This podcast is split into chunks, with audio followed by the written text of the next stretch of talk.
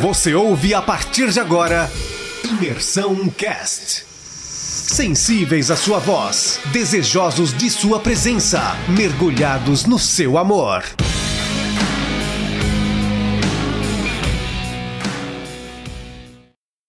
O devocional de hoje é sobre o capítulo 19 de Gênesis.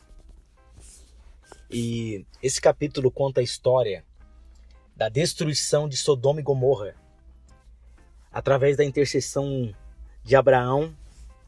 Deus livra Jó e sua família. E Deus manda dois anjos naquela cidade.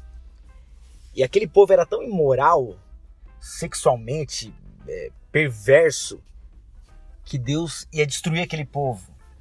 E a imoralidade deles era tão grande, cara, que quando os anjos chegaram na casa de Ló, eles foram até a casa de Ló e eles quiseram pegar os anjos para ter relações sexuais, cara, com os anjos.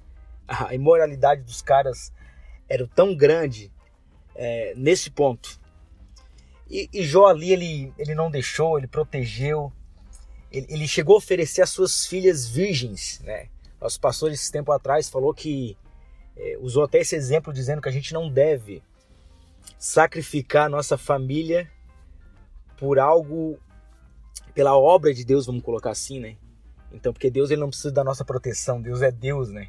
Tanto que os, o texto mostra isso, porque os anjos é, cegaram aquelas pessoas, eles ficaram cegos, eles não conseguiram mais entender o que, estava acontecendo. E, e os anjos falaram para Ló assim: Olha, pega o seu, a sua família, avisa os seus genros, Ló foi lá nos genros e falou o seguinte: vai, vai destruir, Deus vai destruir tudo. E eles meio que acharam que Ló estava brincando, tiraram com uma onda, não acreditaram, não levaram a sério, a Bíblia fala, o que ele estava dizendo. E, e até Ló ficou assim: ai não, será que é mesmo? É, e ficou enrolando. Quando amanheceu o dia, os anjos pegaram Ló e as suas duas filhas pela mão e levaram para fora da cidade e Deus começou a destruição de Sodoma e Gomorra. Deus tinha dado uma ordem dizendo assim: não olhe para trás. E vocês devem conhecer a história já. A esposa de Ló olhou para trás, virou uma estátua de sal, né?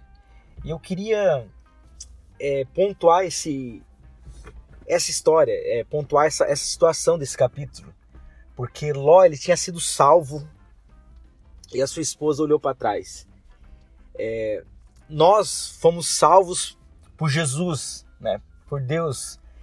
É, recebemos salvação, redenção, a sua graça nos alcançou. E, e constantemente a gente tem a tendência, cara, a olhar para trás, sabe?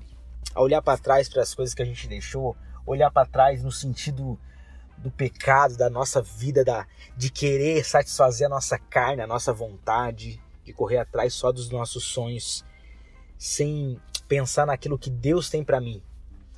Então, eu queria deixar um, um devocional aqui dizendo assim, ó, que você não olhe para trás, cara, que você siga, que você seja grato à salvação que Deus te deu, o livramento que Deus te deu, e não fique olhando para trás, não fique olhando para o passado. Tem gente que, que eu converso e, e fala sorrindo, fala achando graça das coisas que fez no mundão. Ah, que eu usava droga, que eu eu fui naquela festa e parece que aquilo dá até um certo prazer, cara.